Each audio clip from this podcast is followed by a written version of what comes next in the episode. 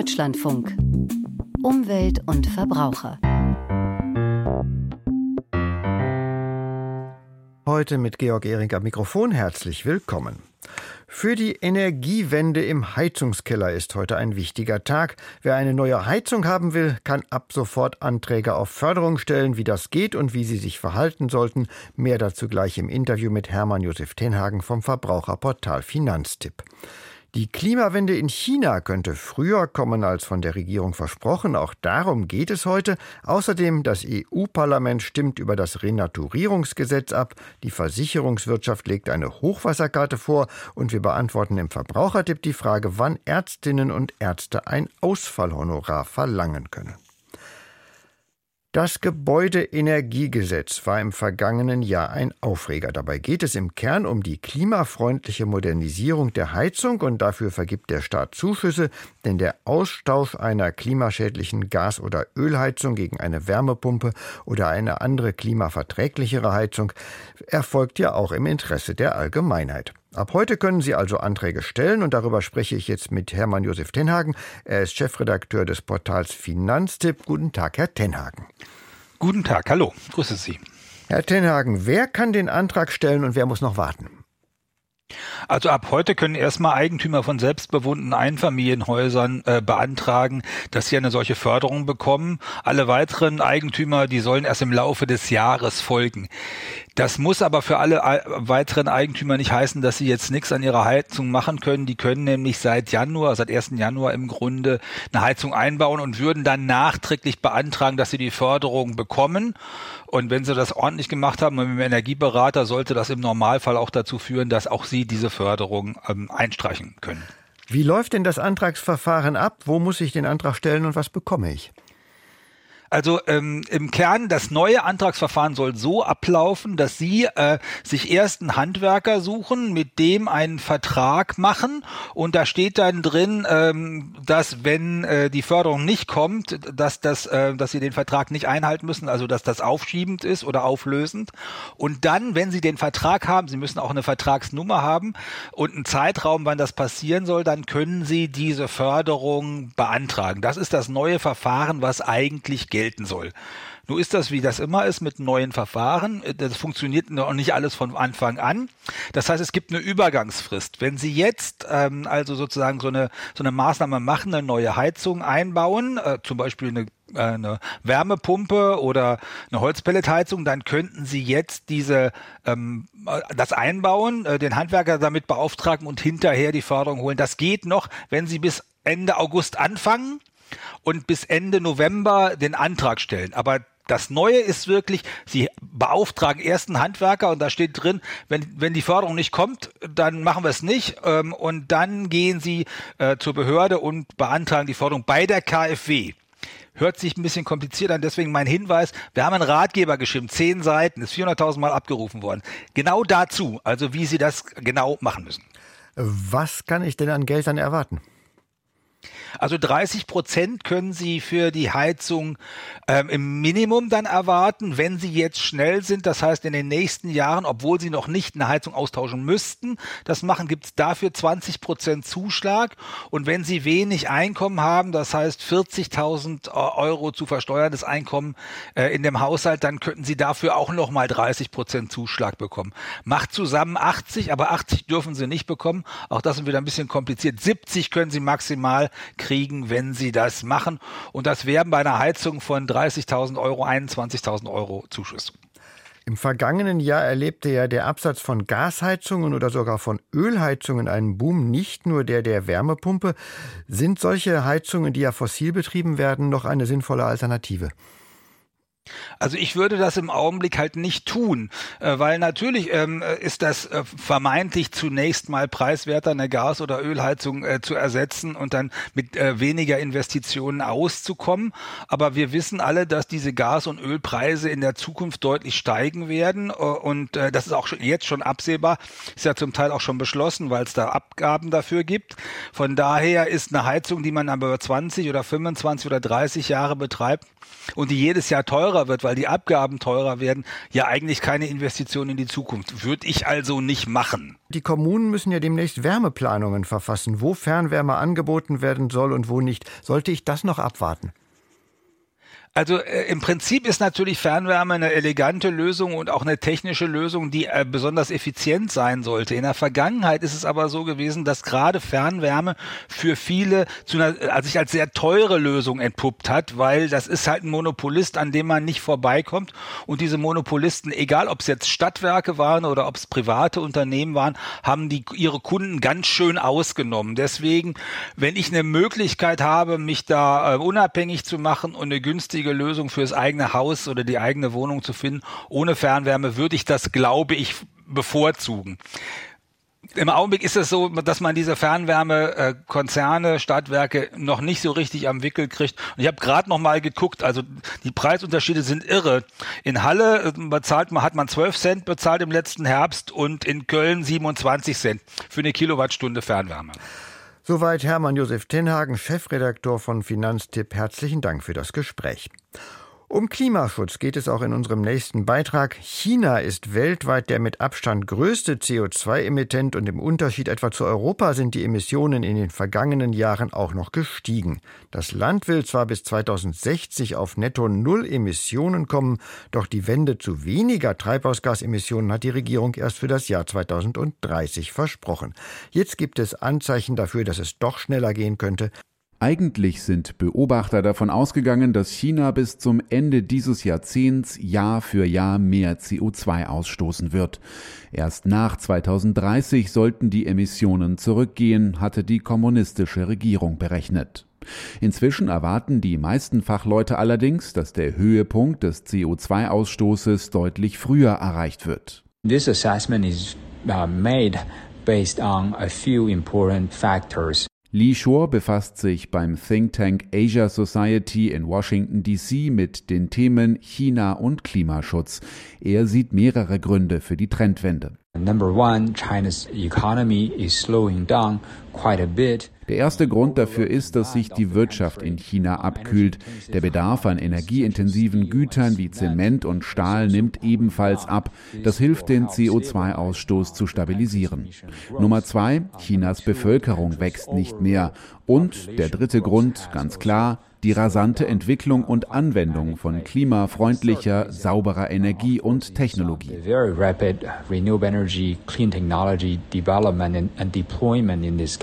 China investiert wie kein anderes Land und so viel wie noch nie in die Entwicklung und den Einsatz von Solarkraft, Windturbinen, Wasserkraft, Elektromobilität und Energiespeicherung. Inzwischen ein riesiger Wirtschaftsfaktor. Wie schnell genau China den maximalen CO2-Ausstoß erreichen kann, darüber herrschen allerdings unterschiedliche Meinungen. Manch Analyst geht sogar davon aus, dass der Höhepunkt bereits erreicht ist. Die Analystin Yen Zin von der London Stock Exchange Group ist zurückhaltend, was ihre Prognose angeht. Sie rechnet erst 2027 oder 2028 mit dem maximalen Ausstoß. es gibt so viele Unsicherheitsfaktoren, Annahmen, wie sich die Wirtschaft entwickelt, wie sich der Energiemix entwickelt. Im Großen und Ganzen bin ich aber zuversichtlich, dass Chinas CO2-Emissionen zwei, drei Jahre vor dem ursprünglichen Ziel 2020 2030 den Höhepunkt erreichen werden. Denn regenerative Energien haben unglaublich stark zugelegt. 国家能源局综合司副司长张欣介绍。 Im chinesischen Staatsfernsehen werden Chinas Investitionen in grüne Energien gepriesen als großer Fortschritt. Was die Staatsmedien im Normalfall nicht sagen, China ist der größte Emittent von CO2 weltweit und liegt beim Pro-Kopf-Ausstoß inzwischen über dem Durchschnitt der EU. Im Unterschied zu vielen demokratisch regierten Staaten fehlt der Bevölkerung in China häufig ein Bewusstsein, dass der Klimawandel menschengemacht ist. Die staatlich kontrollierten Medien benennen dies meist ebenfalls nicht. Klimaaktivisten gibt es so gut wie keine, da die kommunistische Partei keine Zivilgesellschaft duldet. Li Shuo vom Think Tank Asia Society sieht eine Chance für China in den grünen Technologien, schneller klimafreundlich zu werden. Er sagt aber auch, selbst wenn der Höhepunkt früher kommt, sei dies kein Grund, sich zurückzulehnen. Es fehle ein Ausstiegsszenario für die fossilen Brennstoffe. Das Land baut noch neue Kohlekraftwerke und China ist weiterhin sehr abhängig von Kohle. Das sind Punkte, die besorgniserregend sind und China muss das angehen.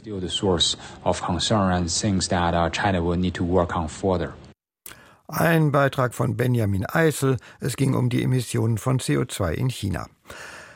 Wenn Landwirtinnen und Landwirte in diesen Wochen protestieren, dann geht es oft auch gegen Auflagen zum Naturschutz. Beispielsweise beim Bürokratieabbau. Die Einhaltung von Naturschutzauflagen erfordert einigen Aufwand an Dokumentation oder bei Brachflächen, die eben nicht oder nur eingeschränkt für die Landwirtschaft genutzt werden dürfen. Und so ist das Renaturierungsgesetz der Europäischen Union wieder unter Druck geraten. Heute stimmt das EU-Parlament darüber ab. Ein Vorbericht von Caroline Born. Über kaum ein Vorhaben wurde in der EU so heftig gestritten wie über das Gesetz zur Wiederherstellung der Natur. Ständig stand es auf der Kippe und auch auf den letzten Metern wird es nochmal spannend. In Straßburg soll über die finale Fassung abgestimmt werden. Eigentlich eine Formsache. Gestern hat die christdemokratische Fraktion beschlossen, gegen das Trilogergebnis zu stimmen. Der Kompromissvorschlag sollte zurückgezogen werden. Nach wie vor sind wir der Ansicht, das Gesetz ist schlecht gemacht, sagt der Fraktionschef der europäischen Christdemokraten Manfred Weber. Seine Fraktion kritisiert zudem zusätzliche Berichtspflichten für Bauern. Europas Ökosysteme sind in einem schlechten Zustand. Jedes Jahr sterben Arten und gehen natürliche Lebensräume verloren. Aus diesem Grund hat die EU-Kommission das Gesetz 2022 vorgeschlagen. Ende des vergangenen Jahres haben sich die europäischen Abgeordneten und die Mitgliedstaaten auf einen Kompromiss geeinigt. Danach hatte es lange nicht ausgesehen. Mit einer hauchdünnen Mehrheit ging das Gesetz im Sommer durchs EU-Parlament gegen den Widerstand der christdemokratischen Fraktion, zu der CDU und CSU gehören. Sie wollten das Gesetz Gesetz verhindern, sahen durch das Vorhaben die Ernährungssicherheit gefährdet, durch die drohende Stilllegung landwirtschaftlicher Flächen zugunsten des Naturschutzes. Nach den Verhandlungen mit den Mitgliedstaaten im November klang die CDU-Politikerin Christine Schneider versöhnlicher. Das Schlimmste habe man verhindern können. Natürlich ist es unter dem Strich ein Kompromiss, aber wenn ich mir überlege, wo wir herkommen von einem ideologiegetriebenen Kommissionsvorschlag, der eine Katastrophe für unsere Land- und Forstwirtschaft gewesen wäre. Was am Ende herausgekommen ist, ist eine abgeschwächte Version von dem, was die EU-Kommission ursprünglich vorgeschlagen hat, mit deutlich mehr Spielraum bei der Umsetzung für die einzelnen Mitgliedstaaten. Ziel des Gesetzes ist es, kaputte Ökosysteme wieder in einen angemessenen Zustand zu bringen. Dafür sollen verschiedene Maßnahmen ergriffen werden, wie Wälder aufzuforsten, Flüsse wieder naturnah zu gestalten und Moore wieder zu vernässen. Der Kompromiss vom November, die vorläufige Einigung zwischen Parlament und den EU-Staaten überzeugt aber nicht alle. Die beiden Rechtsaußenfraktionen sind dagegen. Die liberale Fraktion ist gespalten. Andreas Glück von der FDP will nicht zustimmen, spricht von einem rückwärtsgewandten Gesetzentwurf. Es soll die Natur auf einen Stand gebracht werden, wie sie früher einmal gewesen ist. Sich aber die gute alte Zeit zurückzuwünschen, die übrigens gar nicht immer so gut war, ist hier der falsche Ansatz. Vor 70 Jahren hatten wir ungefähr ein Drittel der Menschen auf der Welt. Und wir als EU haben Verantwortung bei der Nahrungsmittelproduktion. Anders argumentieren Sozialdemokraten, Grüne und Linke die wohl mehrheitlich für das Gesetz votieren werden. Aus Berlin warnt der Grünen-Vorsitzende Umid Nuripur davor, dass es doch noch gekippt wird. Das ist gerade für Moore, Wälder und Auen von zentraler Bedeutung, die zentralen sogenannten Superhelden des Klimaschutzes. Und jetzt erleben wir, dass es nicht klar ist, wie die Abstimmung ausgehen wird. Dieser Vorschlag ist ursprünglich aus der Kommission von Frau von der Leyen gekommen. Der Vorwurf der Grünen an die Christdemokraten ist, dass diese gegen einen zentralen Baustein des Green Deal, des Klimaschutzplans der EU und das Vorzeigeprojekt von EU-Kommissionspräsidentin Ursula von der Leyen arbeiten. Wie die finale Abstimmung im EU-Parlament ausgeht, hängt vor allem an der christdemokratischen Fraktion und ob einige Abgeordnete trotz Fraktionslinie für das Gesetz stimmen. Der Europäische Bauernverband hat die Parlamentarier aufgerufen, mit Nein zu stimmen. Vom Generalsekretär des Deutschen Bauernverbandes Bernhard Krösken heißt es, der Ansatz des Gesetzes sei rückwärtsgewandt, die Vorgaben für die Mitgliedstaaten zu weitreichend und die Ziele zu pauschal. Umweltorganisationen wie der WWF halten das Gesetz hingegen angesichts des desaströsen Zustands der Ökosysteme für unumgänglich. Caroline Born berichtete. Direkt am Fluss zu bauen ist oft keine so gute Idee. Wenn der über die Ufer tritt, läuft der Keller voll und viel größere Schäden sind auch nicht ausgeschlossen. Aber nicht nur direkt in der Nähe von Flüssen und Bächen drohen Überschwemmungen. Die Versicherer müssen oft auch für Schäden aufkommen und der Gesamtverband der deutschen Versicherungswirtschaft hat heute eine Karte vorgelegt. Daraus gehen Risikogebiete hervor. Dieter Nürnberger in Berlin. Wie beurteilen die Versicherer denn die Risiken? Georg Ehring, der Gesamtverband der deutschen Versicherungswirtschaft, hat soeben Zahlen vorgelegt, die auf amtlichen Angaben beruhen, also auch öffentlich zugänglich sind. Das sind meist Karten der Landkreise, die hier zusammengetragen wurden. Hier ging es darum festzustellen, wie viele der in Deutschland insgesamt über 22 Millionen Adressen in Überschwemmungsgebieten liegen. Und die Antwort ist, es sind rund 323.000 Adressen, die in sogenannten Hochwassergefahrenflächen liegen, auch in amtlich schon festgesetzten Überschwemmungsgebieten. Das können Wohnhäuser sein, gewerbliche Bauten oder auch Land landwirtschaftliche oder öffentliche Gebäude, so Anja Käfer-Rohrbach. Sie ist die stellvertretende Hauptgeschäftsführerin des GDV. Das sind 0,14 Prozent der Adressen. Das hört sich jetzt wenig an, aber das sind genau die Adressen, wo die großen Schäden passieren, wo auch die regelmäßigen Schäden passieren, weil sie sozusagen direkt neben dem Fluss sind. Das ist eben der Ist-Zustand. Zusätzlich werden auch in diesen Flächen jährlich ungefähr 1500 bis 2000 Gebäude neu gebaut. Und das ist genau der Punkt, wo wir sagen, es kann nicht funktionieren, wenn praktisch da weiter gebaut wird in bereits bekannten Überschwemmungsgebieten. Bundesländer und Regionen sind dabei natürlich recht unterschiedlich betroffen. Sachsen hat beispielsweise den höchsten Anteil gefährdeter Adressen unter den Bundesländern, rund drei Prozent. Dahinter folgen Thüringen und Rheinland-Pfalz. Am wenigsten betroffen sind nach der Auflistung des GDV die Bundesländer Schleswig-Holstein, Hamburg und Berlin. Hier liegen die wenigsten Adressen in solchen Überschwemmungsgebieten und auf Kreisebene liegt der Landkreis Cochem-Zell vorn. Dieser ist demnach am meisten gefährdet, so Oliver Hauner. Er ist der Leiter für Schadenverhütung beim Gesamtverband. 10,51 Prozent der Gebäude, die im Landkreis Cochem-Zell stehen, sind nach den amtlichen Daten, Paragraph 74, Paragraph 76 Wasserhaushaltsgesetz, überschwemmungsgefährdet, hochwassergefährdet. Das ist eine Hausnummer. Und rechnen Sie vielleicht einfach mal pro Gebäude einen Schaden 25, 30, 50.000 Euro und da kommen Sie auf Milliardenwerte, die bei einem Hochwasser sehr schnell entstehen können. Diese sehr detaillierte Auflistung der von Hochwasser bedrohten Adressen ist das eine. Der Gesamtverband der Versicherungswirtschaft stellte heute auch seine Vorstellungen für Vorbeugung und Prävention vor. Vier Punkte werden da hervorgehoben hoben und sie ergänzen die politische Diskussion, die ja derzeit überwiegend um eine Pflichtversicherung gegen Elementarschäden geführt wird. Punkt eins betrifft ein klares gesetzliches Neubauverbot in den gefährdeten Gebieten. Punkt zwei ist ein Vorschlag für ein transparentes Naturgefahrenportal. Die stellvertretende GDV-Hauptgeschäftsführerin Anja Käfer-Rohrbach. Wo wirklich jeder transparent sehen kann, in welcher Gefahrenzone befinde ich mich. Das ist, glaube ich, ganz wichtig. Ich glaube, es ist vielen gar nicht bewusst, wo ihr Gebäude steht und welchen Gefahren sie ausgesetzt sind, weil die Erfahrungswerte fehlen. Wo steht das Wasser, wenn es kommt? Wie hoch kann es gehen? Wo sind die Fließgeschwindigkeiten und so weiter und so fort. Das Präventionskonzept sieht ebenso eine verpflichtende Gefährdungsbeurteilung vor und auch Änderungen bei der Musterbauordnung. Hier sei ja vieles geregelt, sagt Regulierungsexperte Oliver Hauner, aber sie müsste auf jeden Fall ergänzt werden. Deswegen muss in die Musterbauordnung das Thema Schutzziel, Klimafolgenanpassung und Extremwetterschutz verankert werden. Und am Ende des Tages ist es natürlich auch so, dass die Bürgerinnen und Bürger einige wesentliche Dinge auch selber machen können, wie zum Beispiel zu überlegen, ob es denn ein Keller sein muss oder nicht. Und noch ein Wort zur von einigen Bundesländern geforderten Pflichtversicherung. Diese allein trage nicht zur Lösung des Problems bei. Klar, zum Hintergrund gehört auch, die Versicherer müssten dann mehr Schäden regulieren. Aber die Kosten würden dann überwiegend den Immobilienbesitzern und der versicherten Gemeinschaft aufgebürdet, weshalb der GDV hier mehr auf geeignete Maßnahmen zur Vorbeugung setzt. Dieter Nürnberger war das aus Berlin. Herzlichen Dank. Deutschlandfunk Verbrauchertipp Bestellt und nicht abgeholt. Das ist nicht nur ein unangenehmes Gefühl, es kann auch ins Geld gehen. Wer etwa zu einem Arzttermin nicht erscheint, bleibt unter Umständen nicht nur krank, sondern beschert der Praxis auch einen Verdienstausfall. Immer mehr Ärztinnen und Ärzte gehen dazu über, dann ein Ausfallhonorar zu verlangen. Allerdings gibt es auch nachvollziehbare Gründe für Verspätung oder Ausfall und nicht immer kann man selbst etwas dafür. Wann ein Ausfallhonorar in Ordnung ist und wann nicht, das sagt Ihnen jetzt Werner Nording im Verbrauchertipp. Gerichte haben noch nicht einheitlich geurteilt, wann ein Ausfallhonorar fällig wird, wenn Patienten einen Behandlungstermin nicht rechtzeitig absagen.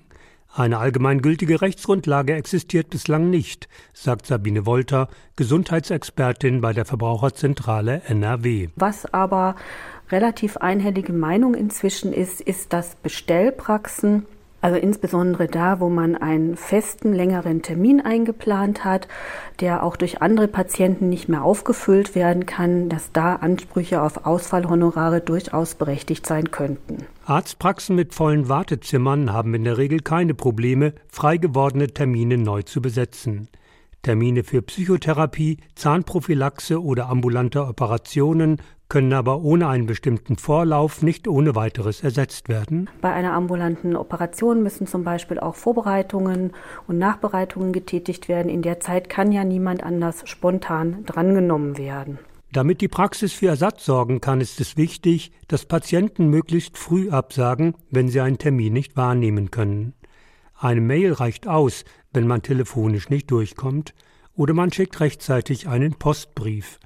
Wie lange vorher man einen Termin absagen sollte, ist bislang auch noch nicht gerichtlich geklärt. Einige sprechen von 24 Stunden, andere von 48 Stunden. Wie hoch das Ausfallhonorar sein kann, bemisst sich am konkreten Einzelfall. Wenn ich jetzt eine Operation, eine ambulante Operation durchführe, habe ich ja da auch entsprechende Honorarerwartungen, die mir entfallen sind. Da kann das ganz anders sein, als wenn ich jetzt vielleicht beim Zahnarzt einen Bestelltermin hatte, der jetzt nicht vielleicht so aufwendig ist. Wenn es vor Gericht hart auf hart kommt, muss der Arzt nachweisen, dass er einen Verdienstausfall erlitten hat.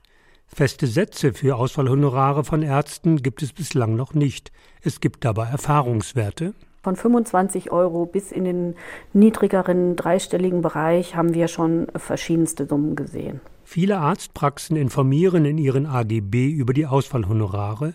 Patienten bekommen bei der Terminvereinbarung eine Information mit den Konditionen oder es wird deutlich darauf hingewiesen an sichtbarer Stelle, dass Ausfallhonorare genommen werden können. Wenn man unverschuldet einen Termin verpasst hat, weil man erkrankt ist oder einen Unfall hatte, entlastet das in der Regel die Patientin oder den Patienten. Für die Verbraucherschützerin ist es eine Frage der Fairness, einen Termin rechtzeitig abzusagen, den man nicht halten kann. Wir als gesetzlich Versicherte haben ja häufiger schon längere Wartezeiten auf Facharzttermine. Das kann ja schon mehrere Wochen bis manchmal auch Monate dauern, je nachdem welcher Facharzttermin es ist. Und da ist es natürlich schön, wenn möglichst viele Menschen nachrücken können. Patienten, die wiederholt unentschuldigt nicht erscheinen, können von Praxen abgelehnt werden denn einen Behandlungszwang gibt es nur bei Notfällen. Wird eine Ausfallgebühr fällig, müssen Patienten diese in jedem Fall selber bezahlen. Die Krankenkassen kommen nicht für das Ausfallhonorar auf, das liegt bei jedem selbst. Da würde weder die private Krankenversicherung noch eben die gesetzliche Krankenversicherung die Kosten übernehmen.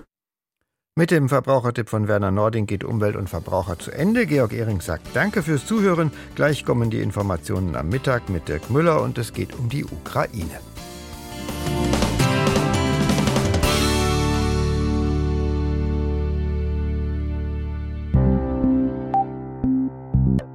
Deutschlandfunk